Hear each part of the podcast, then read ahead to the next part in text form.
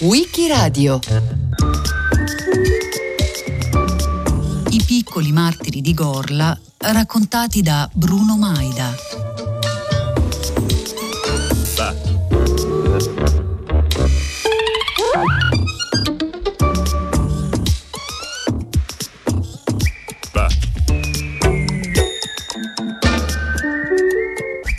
Quando il colonnello James B. Knapp prende il comando nel settembre del 1944 del 451 gruppo di bombardieri della 15 Air Force, ha solo 29 anni, ma ha una notevole esperienza di combattimento. Ha completato 43 missioni e ha fatto 303 ore di volo. È alto, magro, i capelli biondi e radi ed è nato a Macomb, nel Michigan. Ha studiato a West Point e ha un dottorato in ingegneria. La quindicesima Air Force, con i suoi 21 gruppi di bombardieri, fa parte della Mediterranean Allied Air Force ed è stata costituita a Tunisi il 1 novembre 1943.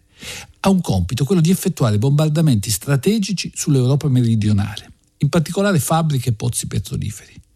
Quando l'Italia viene liberata, a partire dal sud, la sua base viene stabilita in Puglia, nella zona di Foggia, e dalle sue piste si alzano in volo due tipi di bombardieri quadrimotore i B-17, le cosiddette foltezze volanti, e i B-24, chiamati Liberator. Uno di questi gruppi appunto è il 451esimo. I piloti sono ragazzi che non superano i 20 anni, sono stati sommariamente addestrati tra il 43 e il 45 e svolgono ben 245 azioni.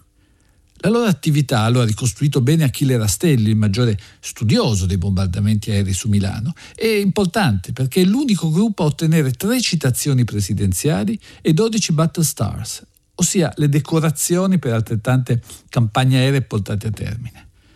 Nell'insieme il 451 sgancia sul nemico 13.000 tonnellate di bombe e è un primato quello di aver colpito, il 20 aprile del 1945, il proprio obiettivo con il 100% delle bombe. In quel caso è un ponte ferroviario. Molte sono anche le decorazioni ottenute dai singoli aviatori del gruppo e nell'insieme si può dire che è una formazione che si fa onore e svolge con abilità, efficienza il suo compito.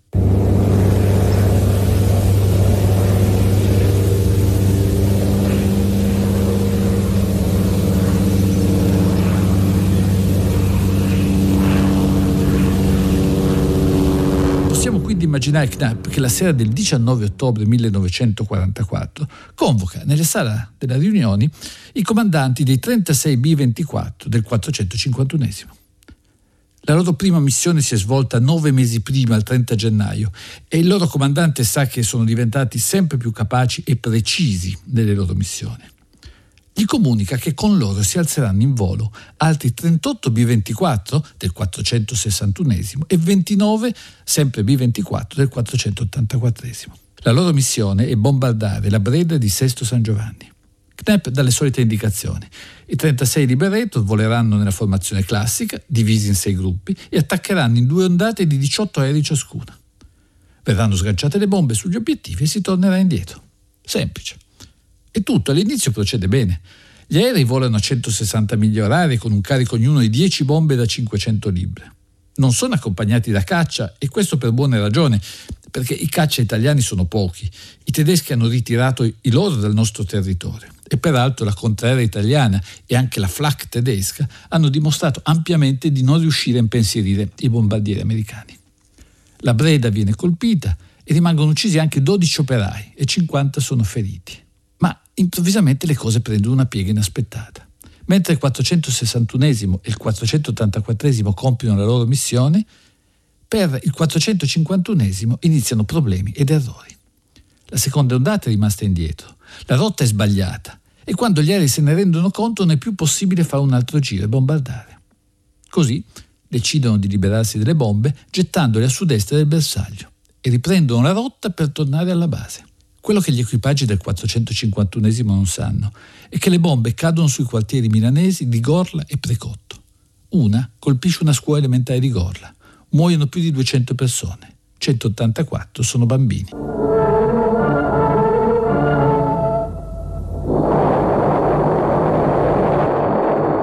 Dall'alto la mano adunca del nemico scala minacciosa, assaporando una preda che reca il popolo uno strazio immenso, un lutto irreparabile.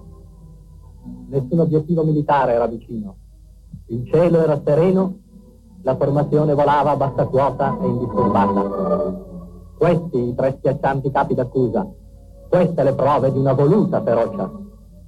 Questi i tre capi d'accusa che ogni uomo onesto, ogni anima sgombra di odio di parte, addita a tutti voi, perché ricordiate, perché riflettiate.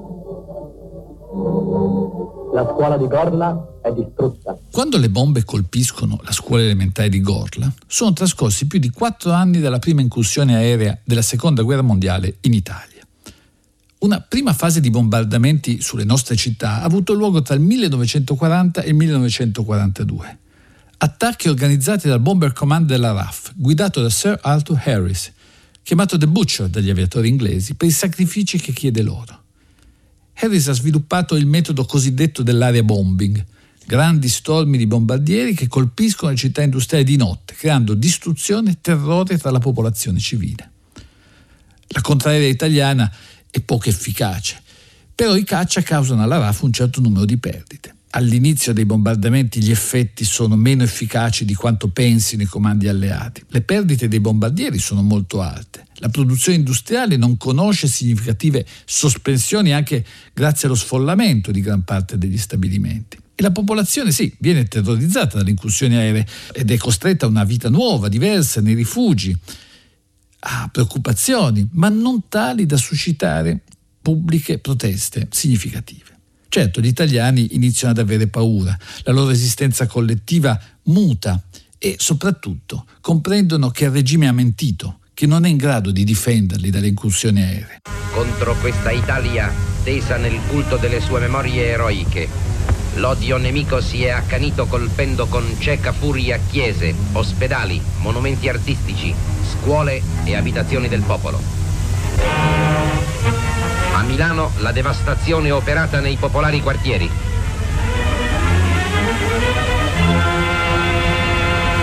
Persino un cimitero è stato profanato dai bombardieri inglesi.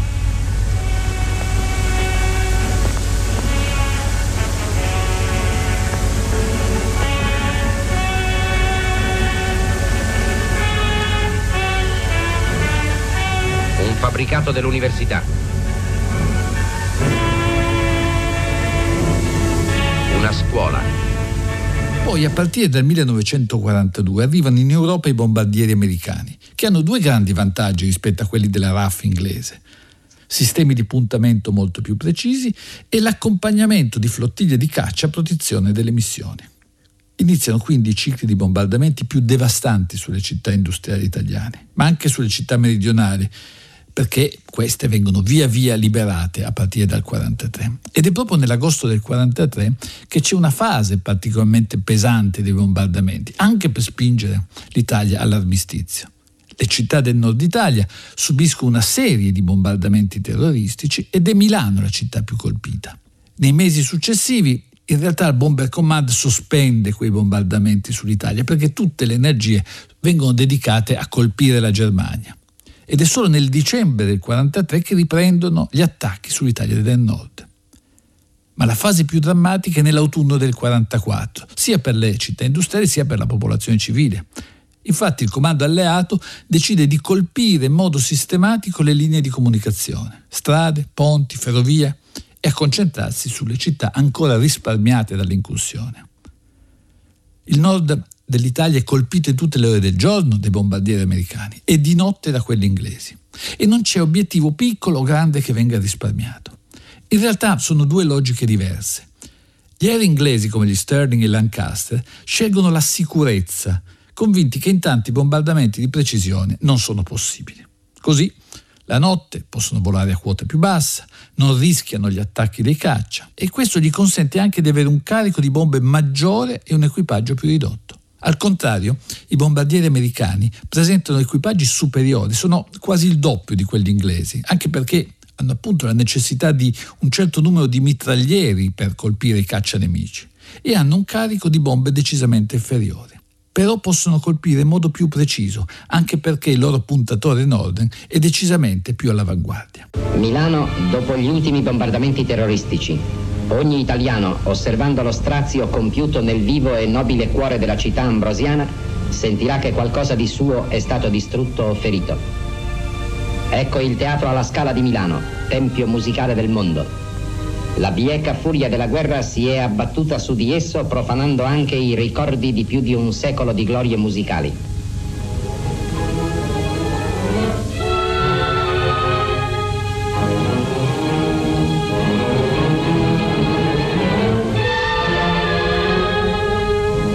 Che resta di Palazzo Marino,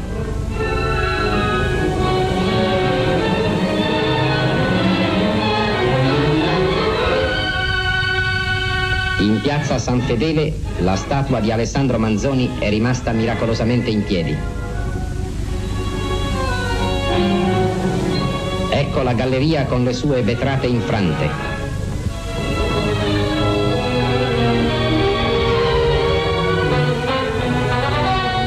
Portici settentrionali.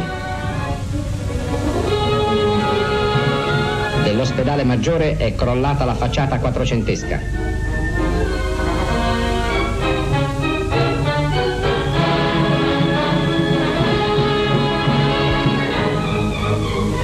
Anche San Babila, una delle più antiche chiese ambrosiane, è stata colpita. La chiesa di San Carlo è rimasta danneggiata.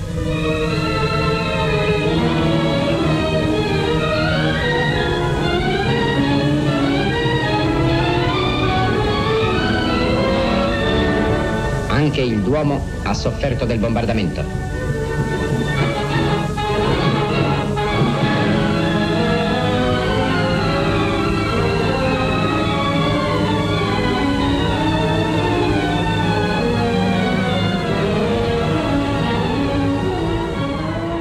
Vediamo cosa hanno significato questi cicli di bombardamenti per Milano.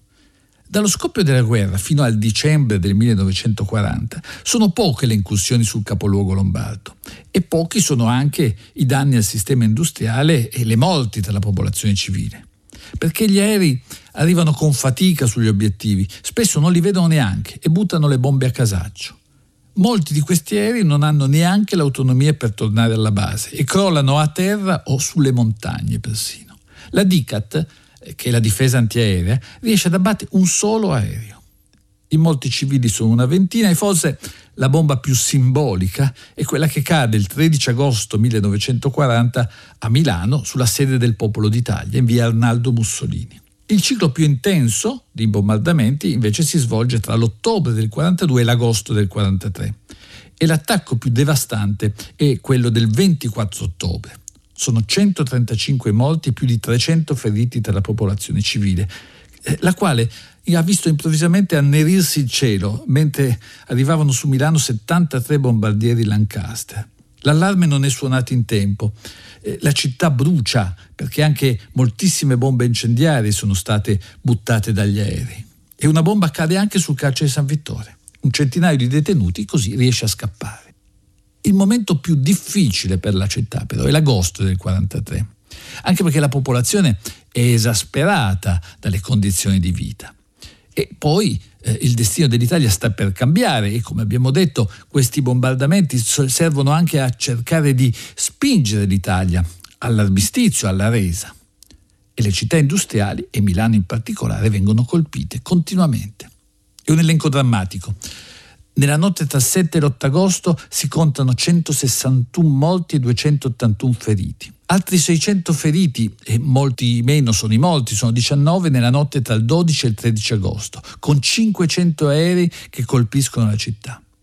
Altri 9 morti e 123 feriti nella notte tra il 14 e il 15 agosto, 183 morti e 59 feriti nella notte tra il 15 e il 16 agosto mentre gli incendi divampano in tutta la città e ha un grandissimo effetto negativo sulla popolazione il fatto che bruci anche la Scala e la Rinascente. Nell'insieme, in questo mese, si contano quasi 700 morti e più di 1000 feriti. e poi 250.000 persone senza tetto, 300.000 sfollati, un patrimonio architettonico e culturale della città che è stato duramente colpito. Bisogna poi arrivare al febbraio del 44, il 15 precisamente, per un altro attacco di queste dimensioni. 138 bombardieri e un bilancio di 133 morti e 400 feriti. La città è nel caos, la contraerea dimostra tutta la sua inefficienza. Certo, i bombardamenti avvengono in una serata in cui il cielo è terso e gli obiettivi possono essere colpiti. Ma comunque la città è terribilmente spaventata e le persone non sanno più che cosa fare. E poi, come si è detto, un ciclo di bombardamenti particolarmente duro tra il marzo e l'ottobre del 1944. Bombardamenti diurni da parte dell'Air Force americane e notturni della RAF inglese. In particolare, tra marzo e maggio, la quindicesima Air Force partecipa all'operazione Strangle, una delle più importanti della guerra aerea in Italia, e che prevede l'attacco a tutte le linee di comunicazione dei tedeschi, agli scali ferroviari e per Milano riguarda in particolare lo scalo merci di Lambrate. Dopo l'incursione su Milano e Torino, la radio britannica, affastellando menzogne su menzogne, ha annunziato che i propri aerei avevano colpito una fabbrica d'aeroplani a Milano Invece gli obiettivi colpiti dagli infallibili bombardieri sono una modesta casa di abitazione e un villino a Merate, in prossimità di Milano.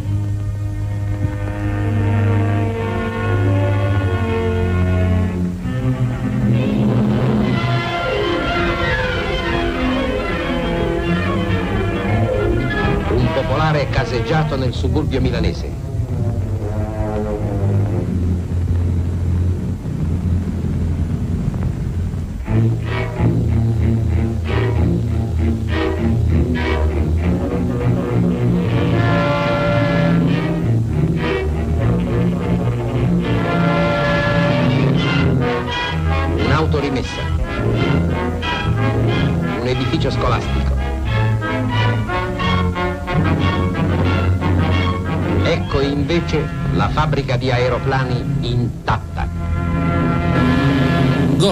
Comune nato dopo l'Unità d'Italia e incorporato nella città di Milano nel 1923 insieme a molti altri dove l'industrializzazione ha dato vita a una popolazione operaia, pur rimanendo in una zona dove la, diciamo, la dimensione agricola è ancora estremamente visibile.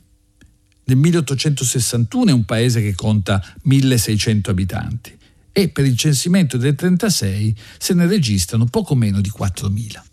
Il quartiere è attraversato dalla Maltesana, un naviglio dove i ragazzi fanno il bagno e pescano. Un tram sul viale Monza eh, collega Gorla a Milano, ma la distanza è tale che è davvero un passaggio dalla campagna alla città. Ed è così lontana dalla città, pur essendo un quartiere, che nessuno pensa che, malgrado le attività industriali, vi sia qualche pericolo, anche quando inizia la guerra nel giugno del 40 e cambia piano piano l'esistenza collettiva degli italiani, eh, soprattutto nelle aree industriali, con gli allarmi antiaerei, la vita nei rifugi, lo sguardo rivolto verso il cielo, la capacità di riconoscere i rumori degli aerei. La mattina del 20 ottobre 1944 Gorla si sveglia come tutti i giorni. È una calda giornata d'autunno, il cielo è limpido, neanche una nuvola. Nessuno pensa al pericolo che può venire dal cielo, un po' considerando che i bombardamenti su Milano abbiamo visto si sono diradati a partire da agosto, anche se non si sono interrotti. Molte persone sono tornate dallo sfollamento perché il lavoro è ripreso nelle fabbriche, nelle botteghe artigiane, i negozi sono aperti. E poi i bambini sono tornati a scuola e come tutte le mattine sono stati accompagnati dai genitori nella scuola elementare Francesco Crispi. Nel pomeriggio dovrebbero essere sostituiti dai coetanei del quartiere Crespi Morbio per un secondo turno. Un fatto che a questi ultimi salverà la vita.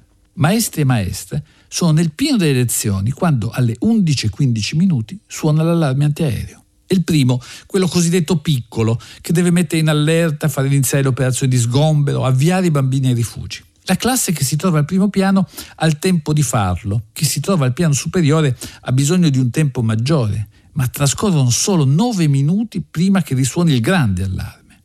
Se i bambini potessero guardare il cielo, vedrebbero a quel punto dei puntini luccicanti. Forse ne sentono il rumore, forse no. Intanto le maestre dicono di affrettarsi, senza creare però il panico. Giorgia ha otto anni e quella mattina, come sempre, ha percorso la strada che divide casa sua dalla scuola insieme al fratello Mario, ha due anni in più Mario e frequenta anche lui la Crispi, e i due sono insieme all'amico Antonio. Parlano di un film che hanno appena visto al cinema, ridono, commentano. Quando entrano a scuola si salutano e si danno appuntamento alla fine delle lezioni. Al suono dell'allarme, Giorgio e Mario non aspettano i compagni e le maestre nel lento avviarsi al rifugio, ma fanno quanto ha detto loro la mamma.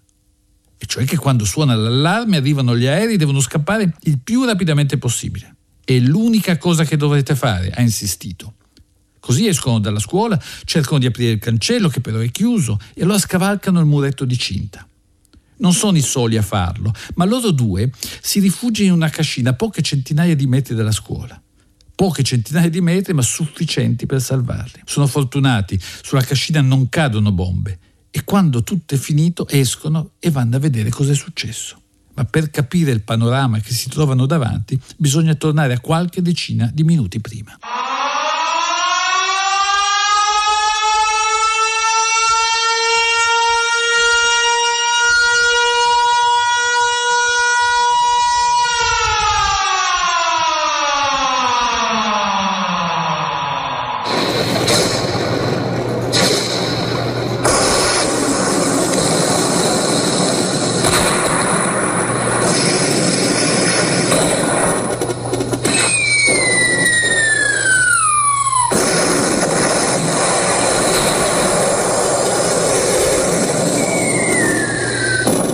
Le bombe iniziano a cadere sul quartiere, colpiscono gli stabilimenti industriali, le strade, le case. Difficile contenere il panico. Alcuni genitori corrono verso la scuola, mentre gruppi di bambini come Giorgio e Mario riescono a uscire dalla scuola e si dirigono verso casa. Le bombe non risparmiano nessuno. Una soprattutto colpisce l'edificio quadrato della scuola elementare esattamente al centro. Si infila nella tromba delle scale ed esplode. L'edificio crolla e per i bambini e il personale scolastico che sta scendendo le scale non c'è niente da fare, mentre lo stesso rifugio viene coperto dalle macerie. Anche Antonio, l'amico di Giorgio e Mario, rimane ucciso sotto le macerie. Tra i quasi 200 bambini che muoiono ci sono anche Renata e Anna. Renata ha 11 anni, è scappata subito al suono dell'allarme, ma poi è tornata indietro perché si è ricordata che a scuola c'è anche la sorellina Anna, che di anni ne ha 6, e la mamma le dice sempre di badare a lei. Quando il fumo e la polvere si alzano, i sopravvissuti e coloro che sono nel frattempo giunti davanti alla scuola vedono che un'ala intera non c'è più. Altre case vicine sono crollate.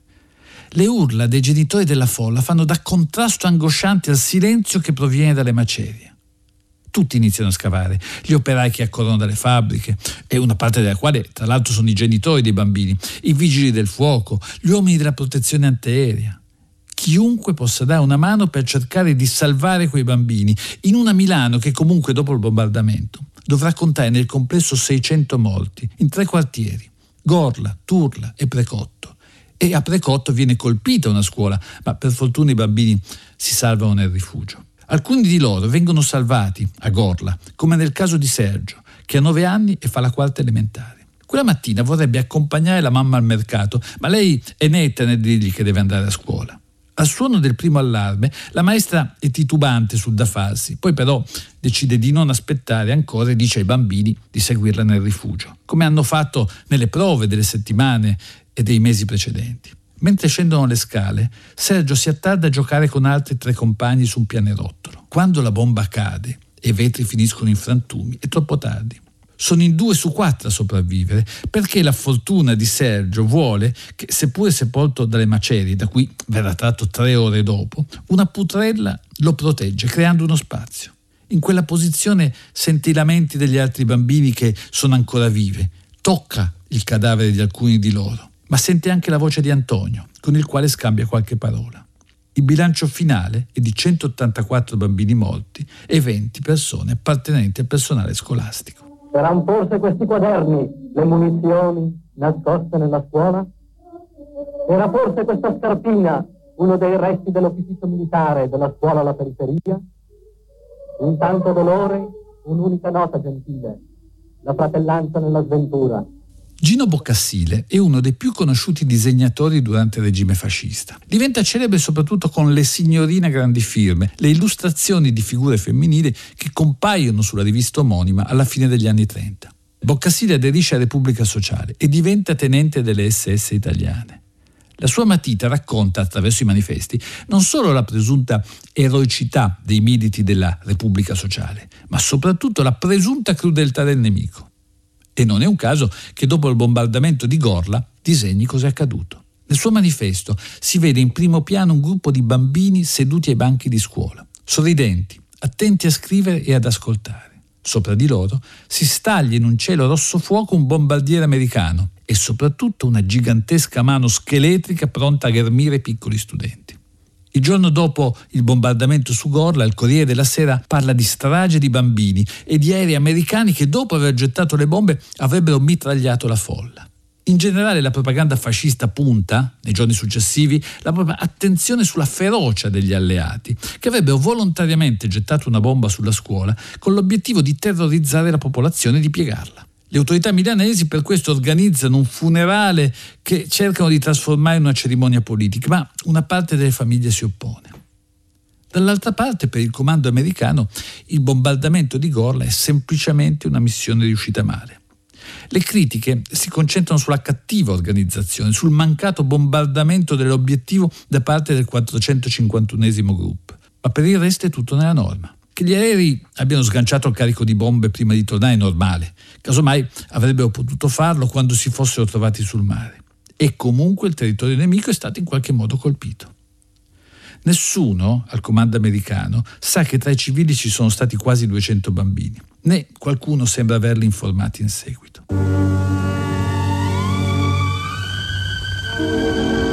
Gorla, presso Milano. La data iscritta su questo monumento commemorativo dovrebbe scoraggiare quelli che ancora parlano di guerre. Quel giorno una bomba piove da un aereo sul punto che vedete. Vi sorgeva la scuola elementare. 204 bambini vi trovarono la morte.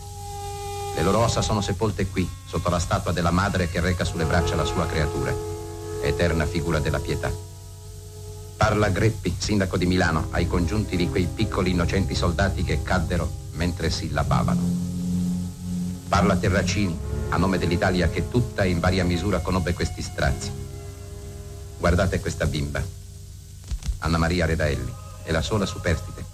Si salvò appena ad un gancio al terzo piano dell'edificio crollante.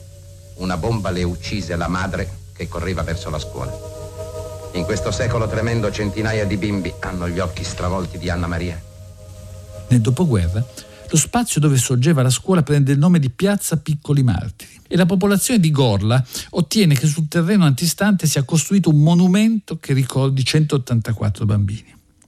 Viene realizzato dallo scultore Remo Brioschi ed è di fatto una pietà. Una donna piangente tiene sulle braccia stese un bambino vittima della guerra.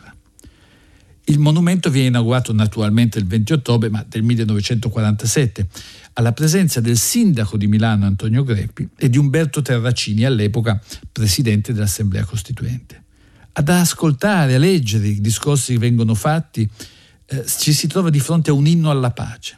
Sebbene la guerra e il suo linguaggio fatichino a cancellarsi.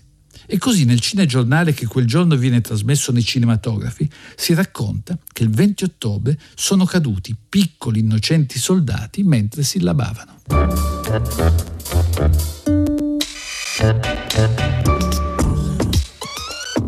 Il 20 ottobre 1944 un bombardamento alleato colpisce la scuola elementare Francesco Crispi di Gorla, un quartiere della periferia di Milano, causando la morte di 184 bambini.